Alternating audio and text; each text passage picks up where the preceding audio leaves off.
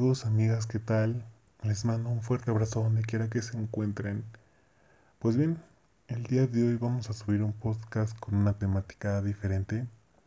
Vamos a hablar acerca de historias de suspenso mexicanas. Espero que sea de su agrado y pues comenzamos. Gracias a toda la gente hermosa que está haciendo el favor de escucharme donde quiera que se encuentren. Vamos a empezar con este especial de historias de suspenso mexicanas. Y empezamos con una historia que seguro muchos saben de qué va. La leyenda de La Llorona. Cuenta la leyenda que en un lugar lejano vivía una mujer junto a sus tres hijitos. A esta familia le iba muy bien, todos eran felices y el amor se hacía presente siempre. Un día, en una noche de invierno, se desató una gran lluvia y ocurrió algo terrible. Aquella noche, el padre de esta familia regresó tras muchos años de haberlos abandonado. Sin él, ellos habían vivido muy felices, ya que este tipo siempre estaba gritando y andaba siempre en borracheras. Por otro lado, castigaba sin sentido a los niños, así como también a la madre. La mujer rezaba siempre para que este hombre no regresara nunca más, pero lastimosamente sucedió lo contrario. Cuando llegó este mal hombre, tiró la puerta de una patada y gritó porque no lo habían recibido. Los niños, muy asustados, se escondieron y la madre, por defender a sus hijos, se enfrentó a su esposo, pero lamentablemente la mujer fue golpeada y se desmayó por varias horas.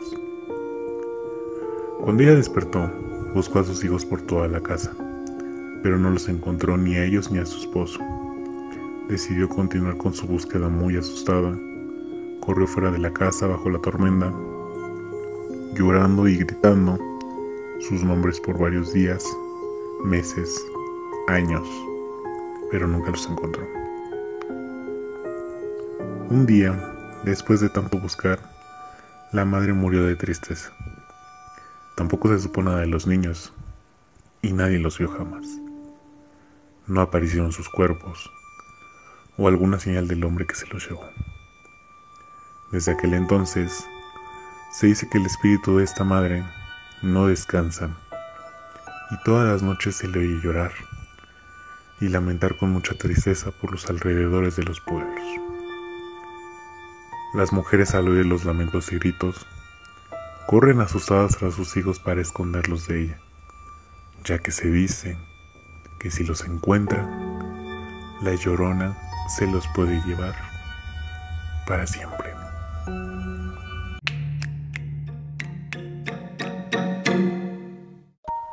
Segunda leyenda, el novio de la muerte.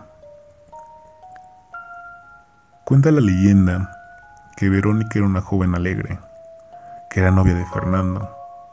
Habían planeado casarse, y una semana antes, ella viajó fuera de la ciudad para entregar sus invitaciones. Cuando llegó el día del matrimonio, ella aún estaba en otra ciudad, pero decidió vestirse ahí y llegar de frente al matrimonio. Subió presurosa al auto y, sin saber por qué, empezó a tener una extraña sensación que la puso un tanto inquieta. Su tía, que iba con ella, lo notó, pero le dijo que los matrimonios siempre son así. La mañana era triste y el clima muy malo, pues estaba lloviendo con regular intensidad. Cuando ya estaban a veinte minutos de llegar a la ciudad, en un tramo lleno de curvas, el conductor, inmerso en la idea de llegar temprano a la boda, aceleró y no pudo controlar el auto, que cayó a un barranco. La joven novia murió instantáneamente. Años más tarde, un compañero de su colegio tuvo que viajar solo por la carretera donde sucedió el accidente. Eran las doce de la noche. Y antes de pasar por la curva donde murió Verónica, miró por el espejo retrovisor de su auto y no le fue difícil reconocer en aquella mujer que estaba sentada en el asiento de atrás. Era el mismo rostro de Verónica, pero este se encontraba desfigurado. Sintió tal terror al ver la imagen que le hizo perder el control de todo y se estrelló muriendo en el acto. Se dice que si viajas solo por esta carretera, no debes de mirar a tu espejo retrovisor, pues Verónica siempre está sentada en el asiento trasero, tratando de conseguir víctimas que sufran lo que ella sufrió.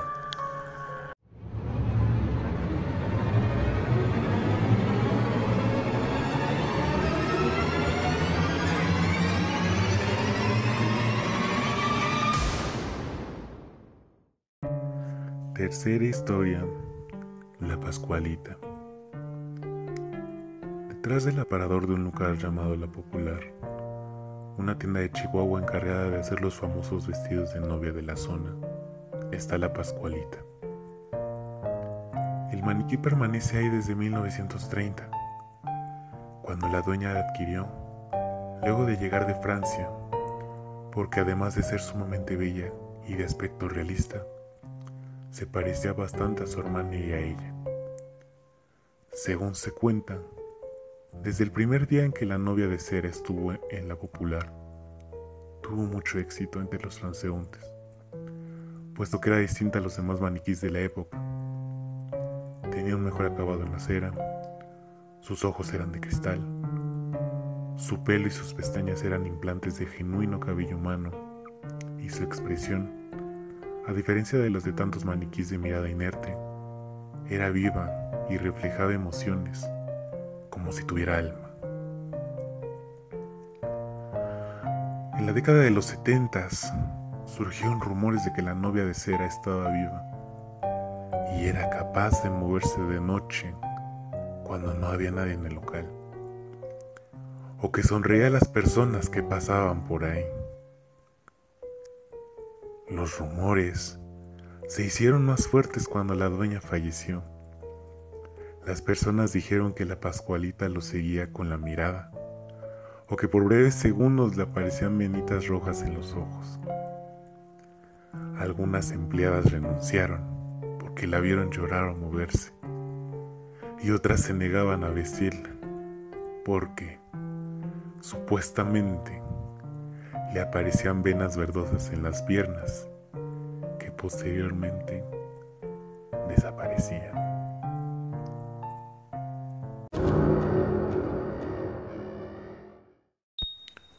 Cuarta historia, El Charro Negro. Esta leyenda comienza con Adela, quien era una joven despreocupada para su época. Mientras las mujeres permanecían en casa atendiendo a los hombres de su familia, ella prefería la vida sin compromisos. Vagaba ya entrada la noche en quién sabe dónde, a pesar de la preocupación de sus padres. Una de tantas noches, se encontró en su camino con un hombre alto, de aspecto elegante, de impecable traje negro compuesto por una chaqueta corta, una camisa, un pantalón ajustado y un sombrero de ala ancha. Circulaba al lomo de un caballo enorme y de color azabache, que impresionó a la joven al instante por su gran porte, mirada elocuente y palabras cálidas. Tras una amable conversación, Adela aceptó aligerar el viaje y consintió a montar el caballo. En el justo instante que ella estuvo en el lomo del animal, este creció el doble de su tamaño, ardiendo en llamas, le impidió el escape. Al escuchar los gritos de espanto de la joven, algunos salieron en su auxilio, solo para darse cuenta de que ella ya era propiedad del diablo, que en forma de charro negro cabalgaba todas las noches por los alrededores de la Ciudad de México, en busca de un alma incauta que llevara a sus dominios.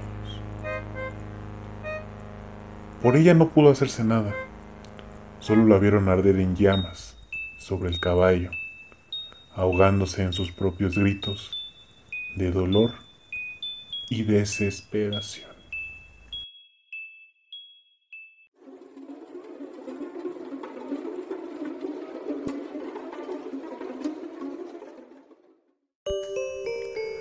Quinta leyenda: la mujer de negro del panteón.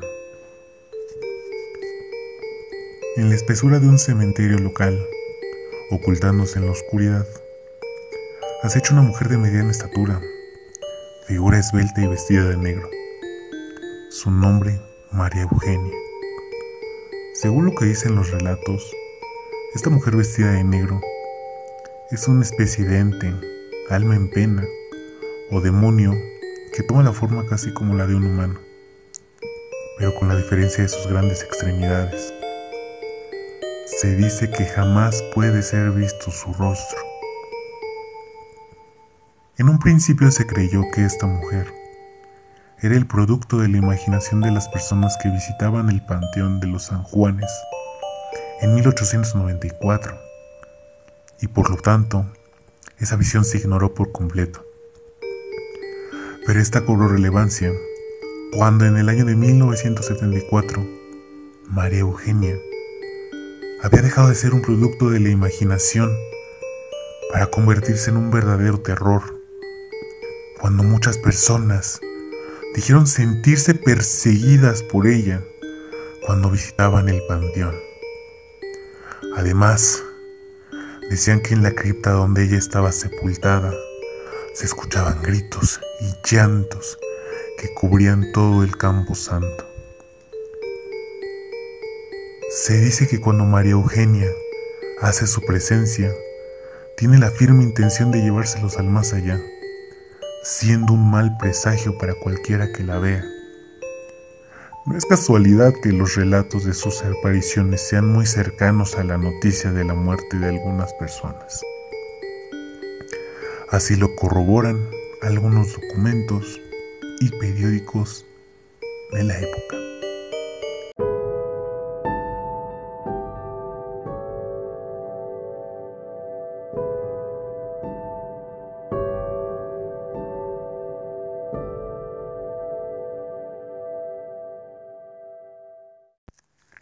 Quiero agradecerles de verdad a todas las personitas que se encuentran escuchando este podcast, haciendo cualquier actividad que estén logrando en su día a día, y espero que esta temática les haya gustado, ya que, como les había comentado, los días viernes o sábados estaré publicando podcasts con temáticas especiales, temáticas tal vez un poco fuera de contexto de lo que vamos a estar hablando los lunes. Y espero que esto sea de su agrado. Les agradezco mucho el apoyo y seguimos escuchándonos en otra ocasión. Cuídense mucho, les mando las mejores vibras y que sigan teniendo un excelente día en todo lo que hagan y donde quiera que se encuentren. Les mando muchos abrazos y un sincero hasta pronto.